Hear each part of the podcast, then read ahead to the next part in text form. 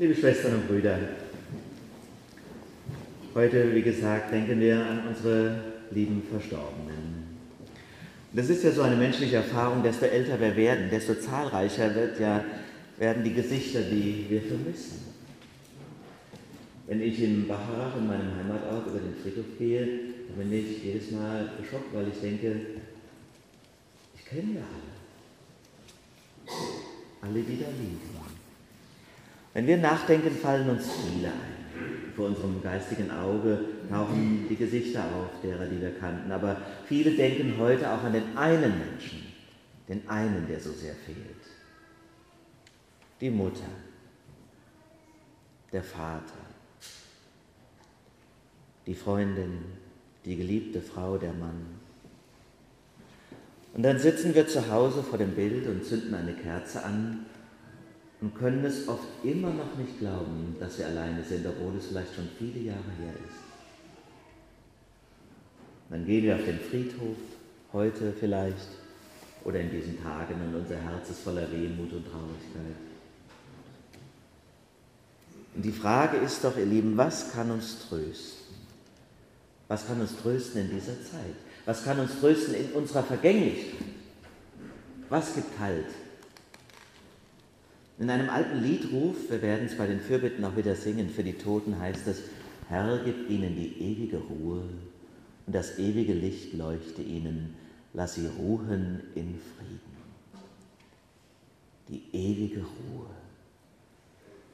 Ich finde, das ist ein wunderschönes Bild. Die ewige Ruhe. Denn zur Ruhe kommen, das ist doch ein wahnsinnig großer Wunsch in unserem Leben. Einmal zur Ruhe kommen.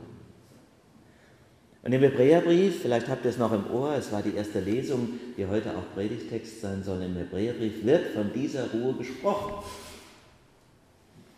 Und die Vorstellung des Textes ist es, dass wenn wir glauben und durch den Glauben uns in die Nähe Gottes bringen, dann, und die auch in uns groß werden lassen, diese Nähe, und sie erspüren, dann finden wir auch in diese Ruhe hinein, nach und nach. Eine Ruhe, wie Gott sie selbst geschaffen hat. Am siebten Tag.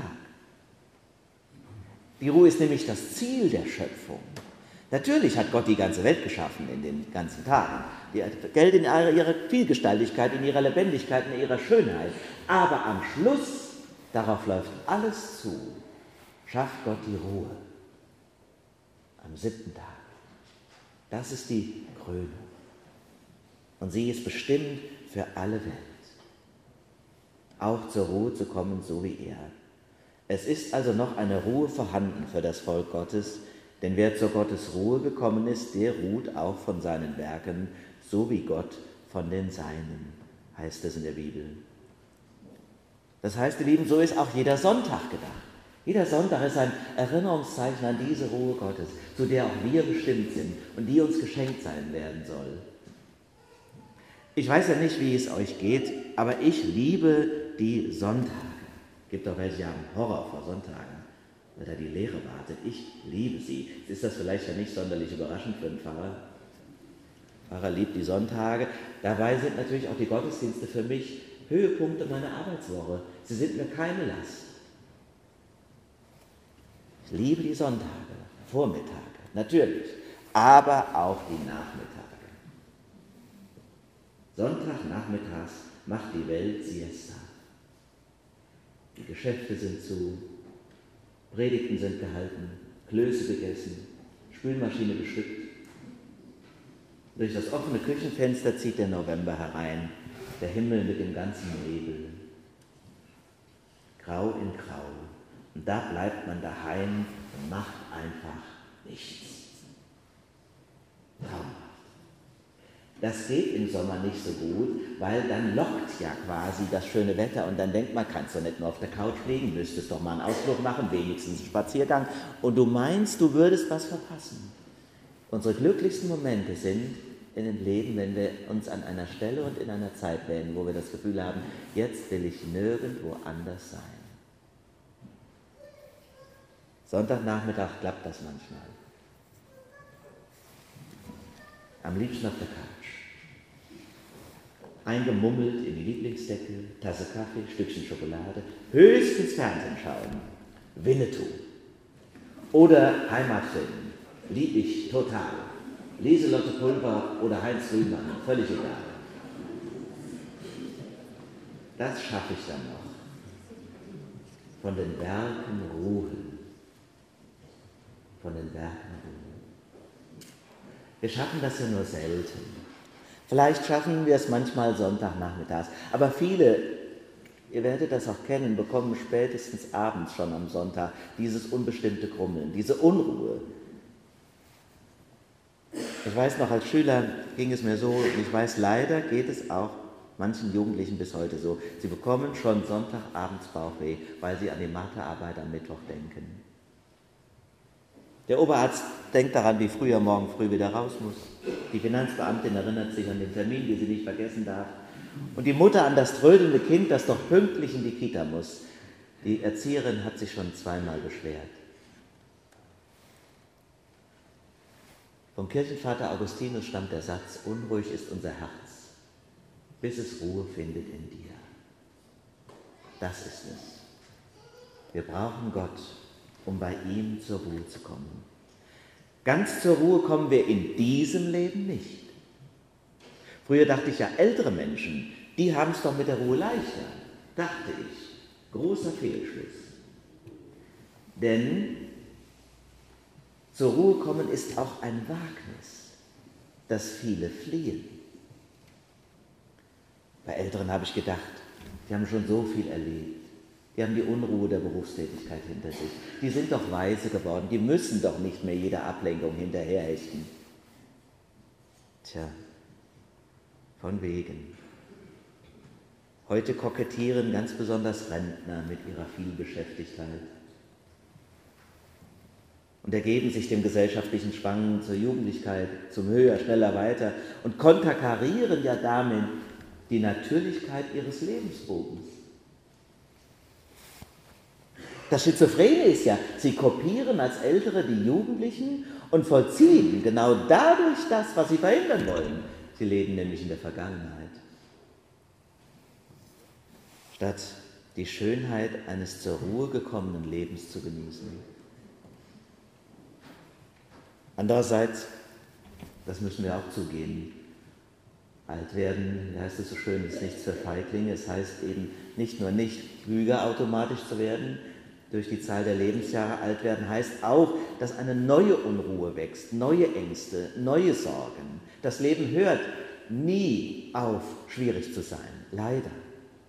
Und es ist ein eigenes Werk, das zu bewältigen, was im Alter auf uns zukommt. Es ist nicht leicht, alt zu sein. Ein Tag mit seinen Verpflichtungen und sei es nur aufstehen, anziehen, Frühstück machen, ist wahnsinnig anstrengend, braucht viel mehr Zeit, als wenn ich jung bin. Noch bin ich am Leben, noch habe ich die Qual der Sorge, was wird am morgigen Tag? Wird einer für mich da sein? Werde ich Krankheiten haben? Wie wird es mir gehen? Alt werden heißt eben nicht von der Unruhe des Lebens befreit sein. Ich weiß es. Und so sehnen wir uns alle, Alte wie Junge, nach dieser Ruhe. Es ist die Ruhe Gottes.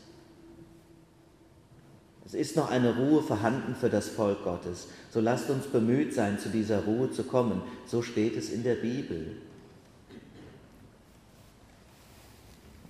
Von den Werken ruhen. Die Menschen, die wir begraben haben und an die wir heute ganz besonders denken, sie ruhen von ihren Werken. Das ist etwas, was wir ihnen gönnen bei aller Traurigkeit. Wir gönnen es ihnen und wir lassen sie ruhen in Frieden, bis auch wir diese Ruhe spüren dürfen.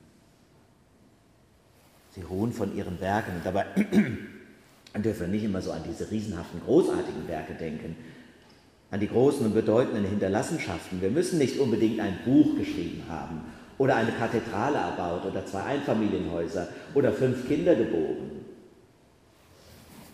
Mit allem, was uns ausmacht, hinterlassen wir Spuren tun wir unser Werk, prägen wir die Welt und die Menschen, schaffen wir Erinnerungen, in denen die bleiben.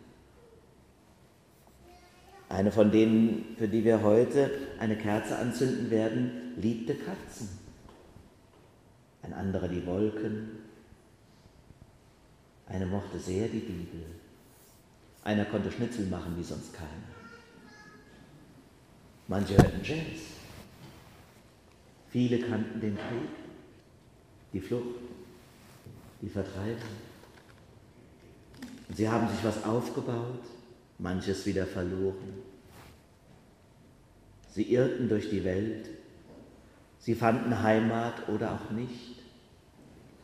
Einer arbeitete und werkelte im Garten, ein anderer liebte den Wald, ein anderer war Landesmeister im Ringen, einer hatte einen Papagei mit bunten Federn und einer einen Stammplatz hier in der Kirche.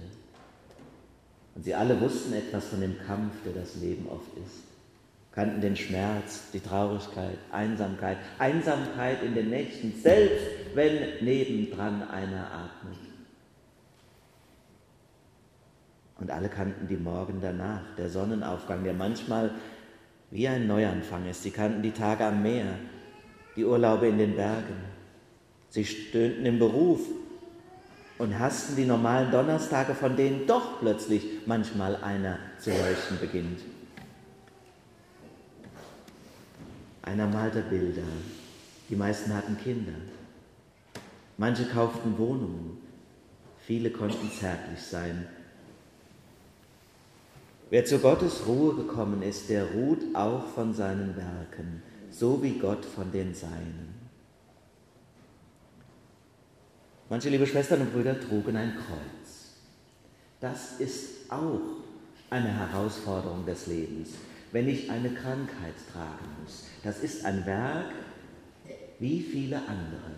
Und es ist mindestens eine so große Leistung, wie im Beruf zu glänzen. Ich tue es, weil es Gott mir aufgetragen hat. Ich frage nicht nach dem Sinn, sondern ich nehme es aus seiner Hand die schönen und die schwierigen Stunden. Eine Anstrengung, eine Herausforderung ist es, Schmerzen erdulden, Leid ertragen, eine Krankheit aushalten. Aber auch davon darf ich einmal ruhen. Das ist das Einzige, das wirklich sicher ist. Dieses Geschenk Gottes wird mir bevorstehen. Ein schönes Gedicht heißt, Ausgelitten habe ich nun, bin am frohen Ziele von den Leiden auszuruhen, die ich nicht mehr fühle. Kein Arzt fand Heilung mehr für mich, doch Jesus sprach, ich heile dich. Zur Ruhe finden, nach Hause kommen, endlich Heimat haben, darum geht es. Daran erinnern wir uns heute. Das ist unsere Hoffnung. Und ich stelle mir vor, ihr Lieben, zu sterben, ich stelle mir vor, zu sterben, das ist genauso wie wenn man als Kind bei den Eltern eingeschlafen ist im Auto oder im Wohnzimmer auf dem Sofa. Mitten im Leben eingeschlafen. Und dann tragen Mama und Papa ihr Kind voller Vorsicht, natürlich auch, weil sie Panik haben, dass es wach wird und wieder Terror macht, ins Bettchen. Und da schläft es weiter. Und dann wird es am anderen Morgen aufwachen und sich fragen, wie bin ich hierher gekommen? Ich bin ja da, wo ich hingehöre und weiß gar nicht wie. So möchte ich auch einmal aufwachen. Aufwachen bei Gott, getragen in Jesu Armen zu ihm. So gilt es für all unsere Verstorbenen. Sie sind uns nur vorausgegangen. Herr, gib ihnen die ewige Ruhe und das ewige Licht leuchte ihnen, dass sie ruhen in Frieden.